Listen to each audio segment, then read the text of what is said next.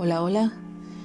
Bienvenidos una vez más a este su podcast Terror y Realismo. Mi nombre es Aradia.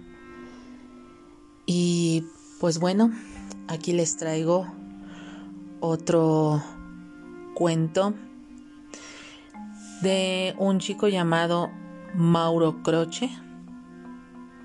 No es de los aportes de los chicos que normalmente eh, hacen sus, sus micros para el hashtag de Memorias de Mentes en Twitter. Este me lo encontré por ahí y pues quise compartírselos. ¿Cómo se la están pasando? Espero que estén todos bien, descansando en casita. Eh, la mayoría está de vacaciones y pues bueno, está compartiendo momentos en familia, eh, relajados, tranquilos, y pues, ¿por qué no? Compartir con la familia también estos cuentos de Navidad de terror. Y bien, el cuento se titula Navidad Sangrienta de Mauro Croce. El timbre lo sacó del pesado sopor de la resaca. Lo primero que hizo fue cubrirse los ojos con las manos Por la ventana entraba una luz impiedosa y torrida. Ya había amanecido. Era la mañana o la tarde del 26 de diciembre. El timbre volvió a sonar y el hombre farfulló algo y se levantó. En el instante, antes de abrir la puerta, se dio cuenta de que estaba vestido únicamente con calzoncillos, manchados. Entonces regresó al dormitorio y se vistió. Volvió a la puerta, abrió. Un chiquillo de no más de seis años lo miraba con una furia turbadora. En su mano sujetaba un camioncito de juguete. Yo no te pedí esto, Santa, dijo el niño sin dejar de mirarlo de esa manera tan perturbadora. No te pedí un camión, te pedí un juego para la Play, la última versión de Call of Duty. ¿Ah? dijo el hombre, tratando de acomodar sus ideas.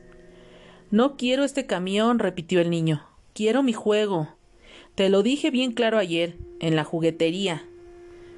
No quiero juguetes. Este camión es una porquería. Se lo arrojó a los pies y se le quedó mirando, a la espera de una respuesta. El hombre se apoyó en el marco de la puerta y luego alzó la vista. La calle estaba desierta. La mugre de los festejos de la noche anterior aún permanecía en las veredas. Regresó la vista al chico. ¡Ey, nene! ¿Dónde están tus padres? Eso no te importa, Santa, dijo de inmediato el niño. Quiero que me des el juego de la Play que te pedí. Mira, querido, primero y principal, yo no soy Papá Noel. Soy un tipo al que le pagaron por usar ese traje de porquería. Tal vez ayer te dije que te iba a traer ese jueguito para la Play, pero era mentira. ¿Está bien?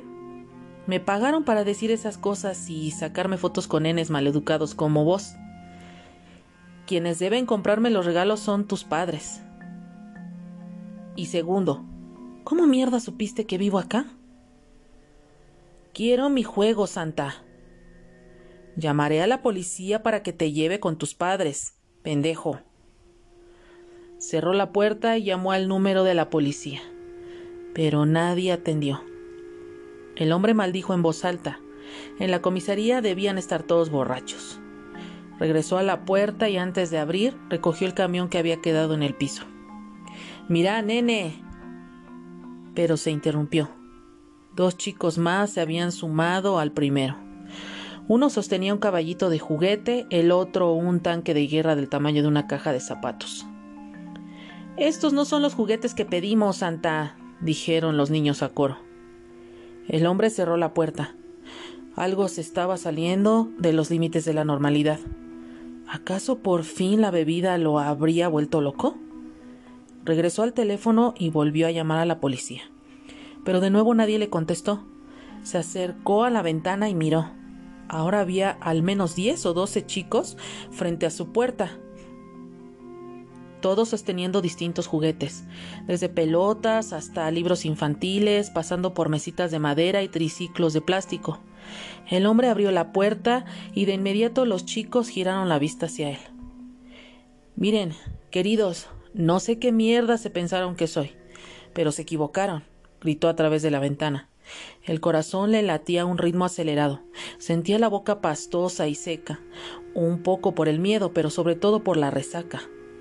Yo no soy Papá Noel. Ayer me vieron en esa juguetería, pero porque un chino explotador hijo de puta me contrató. Si quieren, vayan a reclamarle a él, o mejor a sus padres, pero a mí me dejan en paz. O de lo contrario, vio que uno de los chicos se agachaba y luego arrojaba algo en su dirección. El hombre atinó a protegerse el rostro antes de que el vidrio de la ventana explotara en mil pedazos. ¡Mierda! ¿Qué carajo? Esto no fue lo que te pedí, Santa, viejo degenerado. chilló el chico que había arrojado la piedra, alzando un trenecito por sobre su cabeza. Te pedí una bicicleta, no esta porquería. Quiero mi bicicleta ahora. Me rompieron la ventana, hijos de puta. Voy a llamar a sus padres. ¿Me escucharon? Ahora mismo voy a... Más piedras comenzaron a volar por los aires. Una de ellas, del tamaño de un puño, dio de lleno en su mejilla y sus ojos se inundaron en lágrimas. El hombre gritó y trató de cerrar los póstigos, pero la lluvia de piedras arreció y tuvo que refugiarse detrás del respaldo del sillón. Y en ese momento los chicos comenzaron a entrar por la ventana. Algunos se cortaban con los vidrios, pero igual seguían adelante. Parecían enardecidos. El hombre salió de su improvisado refugio y atacó al primero que se le acercó.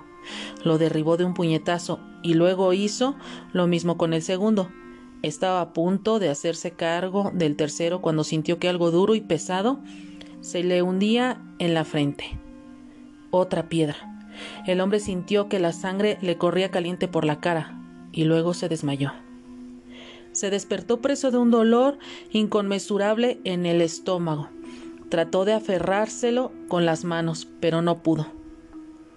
Se las habían atado al respaldo de la cama. Alzó la cabeza los chicos lo rodeaban. La habitación estaba en penumbras. Los ojos de los chicos brillaban como los de los gatos.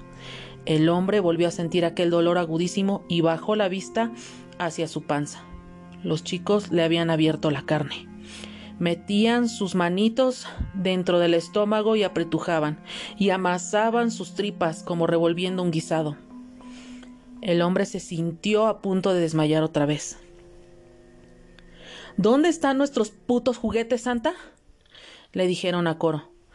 No lo sé, gruñó el hombre escupiendo un espumarajo de sangre. Ya les dije, yo no soy santa, mierda.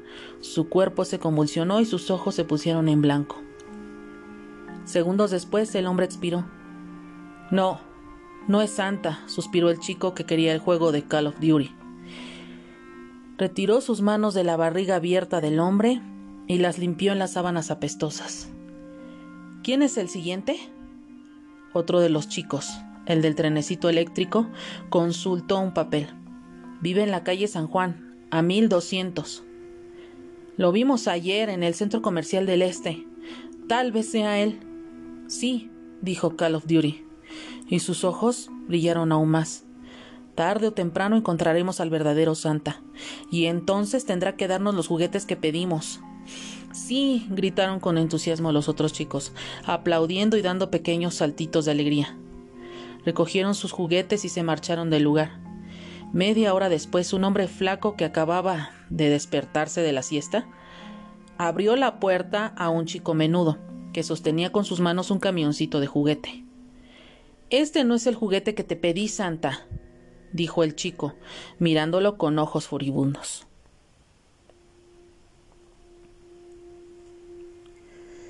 Y bien chicos y chicas, síganme por mis redes sociales.